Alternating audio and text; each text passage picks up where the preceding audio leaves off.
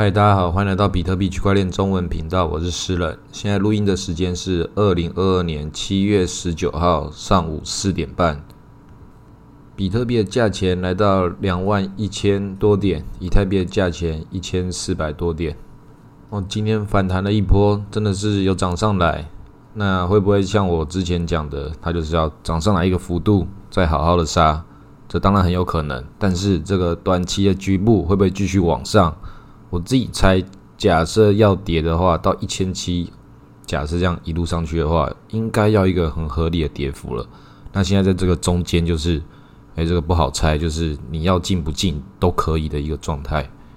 因为以太币对比特币历史的高价，至少短期之内是到零点零八啊，那现在才零点零七而已，零点零六九这样。所以又是一个往上涨有空间，往下跌当然也有空间。那就看这个，我们这段时间它有两个时间节点要考虑，一个是它那个二点零，他说九月；另外一个是七月比较近的，马上就要讨论升息问题。但你也可以把它当做升息问题，可能只是这段时间他们会弄出一个价格给它做调控，然后九月又是另外一个局，中间可能又有好几个不同的小局会跑出来。到底是怎么样的设计？那就看主力跟各位的造化。那我前一集还有上上集，我们都讲到 ENS，结果 ENS 今天真的也暴涨了一发，二十几发。当然群组中也有公布这个财富密码。那其实我前面都解释这个为什么 ENS 它为什么有这个涨的理由，其实就很简单，就是以太涨的，然后它是以太的基础设施里面。具有官方色彩，也是唯一一个代币化，而且没有其他取代性，没有那些像 Layer Two 一下有的没有的，这个前面也有讲过。那这个以太涨的，它有什么理由不涨嘛？大概就这样而已。所以这个给我们反应的时间确实也只有一天，因为我还在想我要去加多少仓，还要再去想自己的各种的一些仓位配置，但是还是有买到，还是有赚。那不知道各位朋友考虑的时间有没有？就投就进去了，就直接 all in。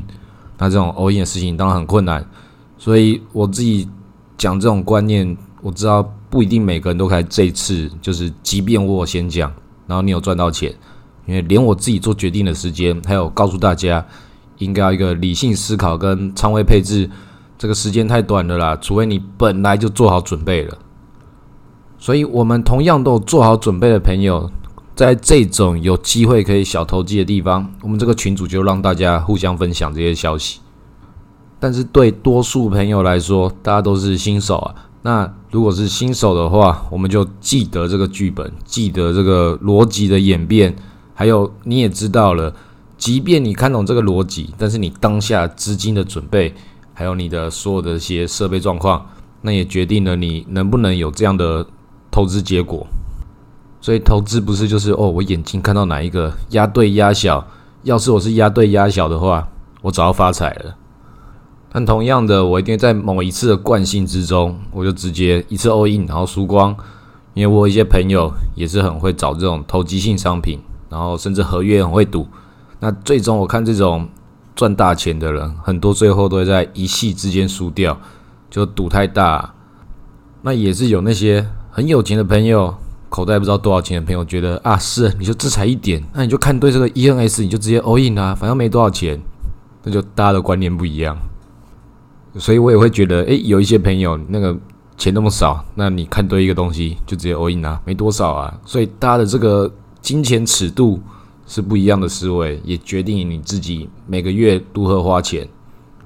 那我这次在这段这个牛熊转换期间。一直告诉各位朋友的观念，都是属于一种，就是每个人都应该这么做的事情。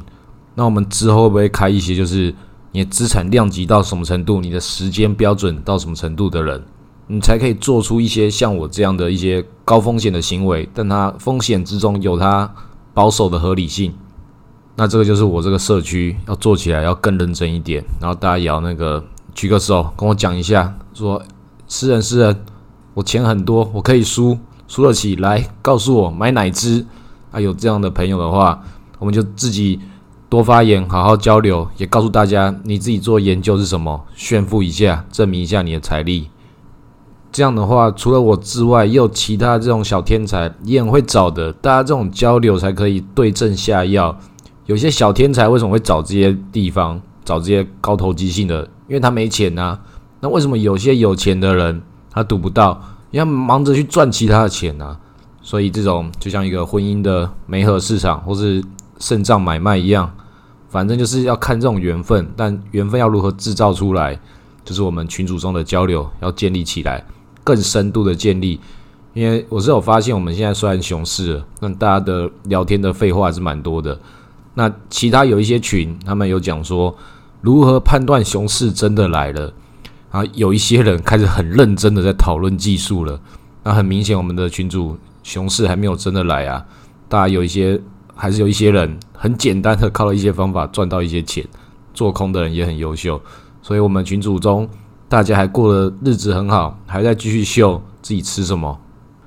即便有些人讲的一些比较高风险，然后真的有赚钱的跟大家分享的，我觉得大家都还不错啊，都很淡定，没有像有些群会开始追逐。里面有一些很厉害的，你也看到他们每次喊那个时间点，简直跟狂人一样。但是喊的竟然都是往上的，我本来觉得对群主这些喊单的人没有觉得太多的一个想法。大家都在喊嘛，诶，有几个好像每次喊的都有点准哦。每次要那个反弹的时候，那只是都讲的很夸张，但确实都有反弹弹出来，不管它大或小。所以就是有一些隐藏的小高手，一些小天才在里面用一些开心的方式跟大家分享。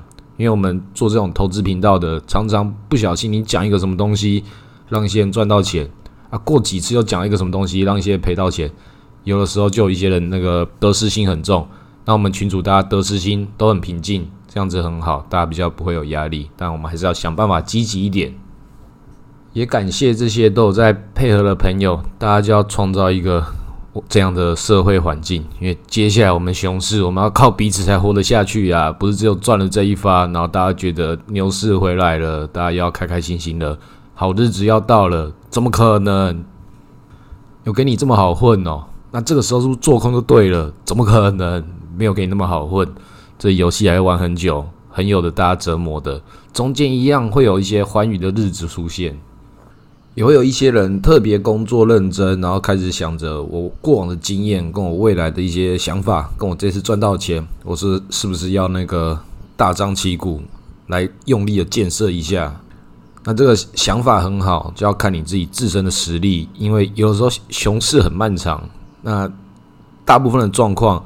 你自己想要做一些什么事情，那就代表说你自己口袋有钱了。但是你自己有可能是你缺钱，你想要更多才要做更多的事情，就看驱动你在这个熊市建立、建立你自己生活、建立自己的工作目标的原动力来自于什么？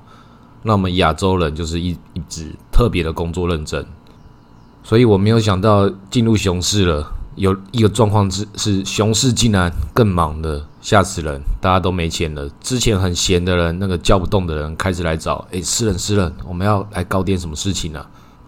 不然的话要没钱了。我想想，诶，你不是口袋很深吗？啊，对，确实那些人就是这样。他本来有好几亿啊，然后现在变成可能剩几千万了，很紧张啊。虽然日子还是过得很爽。那问那是美金还是台币？啊，不要讲，不要讲，不要讲。这种深不见底啊，有些金鱼就是你看不出来的，就是你知道还有钱，但他都不请你吃饭，也不带你出去玩，至少带我去小琉球吧。所以我自己是以小琉球作为一个标准，就是日子还过去，小琉球这个吃吃喝喝还没有很贵。那作为一个现代人，为什么你要过着那种你已经那个努力工作之后赚了钱之后想要的生活？就是要那边耍废啊，吃吃喝喝。其实以台湾来讲，这个代价跟成本不算很高。那为什么很多人没有去呢？因为很多人就喜欢工作，喜欢赚钱呐，那是他的原动力。然后那些人赚到钱的时候，也不知道怎么玩，就在家里耍废。然后没有钱的时候，就想办法赚钱。就奇怪，那这种生活，请问跟那个每个月工作上班族，然后收入可能 SOHO 族一个月三五万、十万。然后这种等级的有什么差别？没有嘛，没有差别。所以你自己在这个熊市，如果你的时间开始增加起来，你可以好好的思考，你要走哪样的剧本，哪样的路径，未来的五年之后，你这个人在哪里？比特币会带你到哪里？你要经历过这次的牛市、熊市，你新手区已经要开始往外拓展了，舒适圈变大了。那我是建议那个有些这个躺平想法很懒的人，但是你要躺平之中想要早一点暴击，签个乐透，买个比特币，买个小币之类的，那就躺到最舒服的地方，你可以那个放下一切。那些你很纠结的地方，先爽一下，先躺在床上叫 Uber，这样很爽了吧？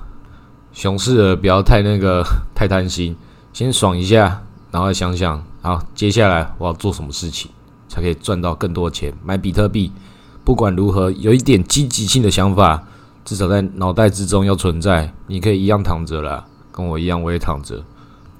那些打电话来说：“私人，私人，不要再睡觉了，不要再睡到下午了，都找不到你。”耶，就是我也是被牛市宠坏小孩，就是谁打电话来给我，会不会赚钱呐？我在睡觉诶，反正我们现在要请我认真一点的人，我建议大家可以来建立一个你自己的系统。你想要怎么做？你告诉大家，或者你要建立一个道，或者你要协助我盖盖网站，或是建立一个道。好，网站有在盖了，已经在盖了。我们已经拖很久了，我知道。或是你建议私人可以做什么？可以做贴纸或什么的。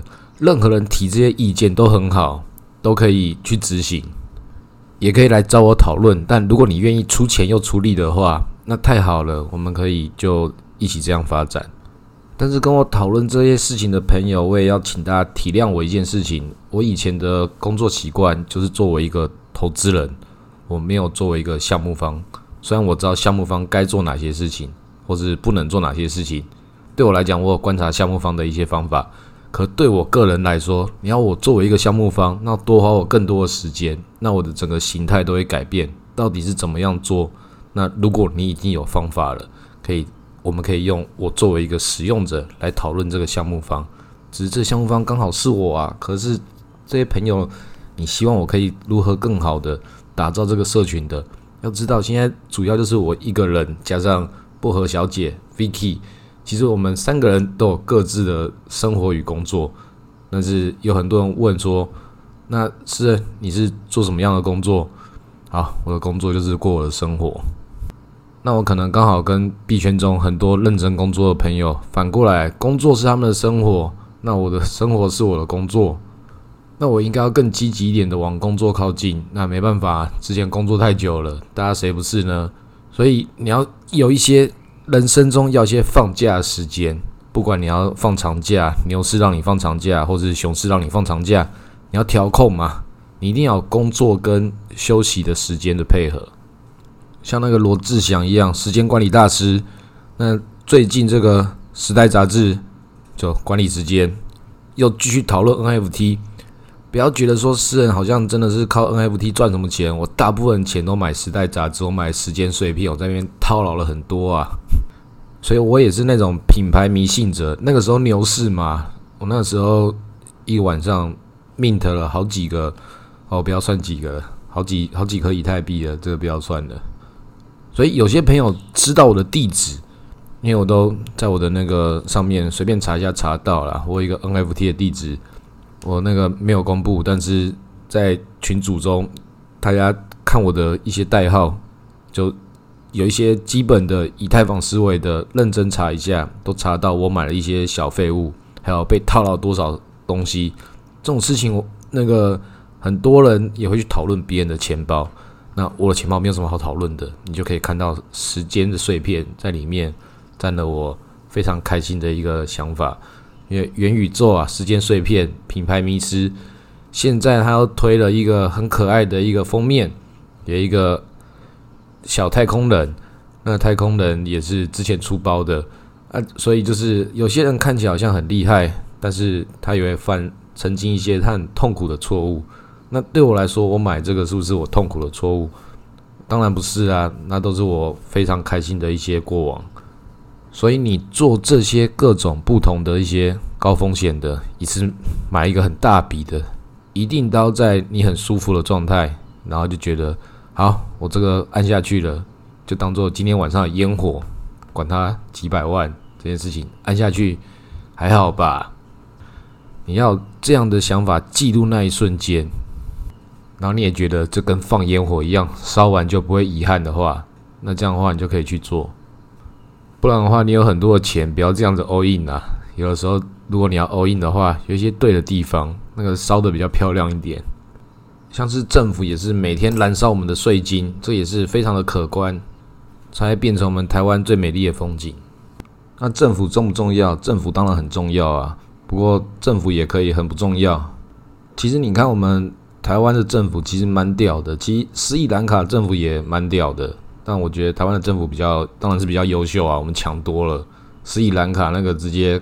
搞得超屌，然后整个国家大暴乱，但他们的人民也是最美丽的风景啊！我们一样都是这种岛国地区的人民，他们竟然攻陷总统府之后，然后开始开打了，然后那个开打就在那个总统的床上开始打他们斯里兰卡的拳击赛，然后还有人录抖音，然后大家在开泳池趴，然后警察帮他们拍照，整个国家已经陷入了一个非常可爱的小疯狂。所以其实我对台湾的未来也是很乐观，因为我们即便政府搞一些什么事情，真的出了什么包，其实应该也还好啦。我们也常富于民，我们跟斯里兰卡人一样很开心，有自己的乐趣，会苦中作乐。政府这样子房地产，但同时我们过得其实比他们爽多了。我们还有房子诶，我们又没有像美国人那样那么娇嫩，动不动就要抗议。我们又没有像大陆那边。整个被上海封城之后，然后大家都还很乖，因为上海人其实他们都有一个概念，就是我们虽然很不舒服了，但是其实我们还是跟其他地区的人比起来，当然是过得爽的啊。他们其实很怕其他地方要是政府搞不定的话，会出什么乱子，所以对他们来说，他们就是干，要么我可以独立，或是要么好，现在政府缺多少钱，告诉我，上海要给多少钱，你现在讲。现在就是全世界这种巨大的一些金融都市，它都会成为整个全球地区，然后一个地方性政权，像中国亚洲地区的大政权，它的维持稳定度。那美国也是要搞定什么？搞定纽约，这些都是有钱人在缴税，让政府去维持他的美国梦、中国梦。他们是标准要对这个全球做模范的，他们就要表现出他们“哎，我是都市人呢”的这个态度。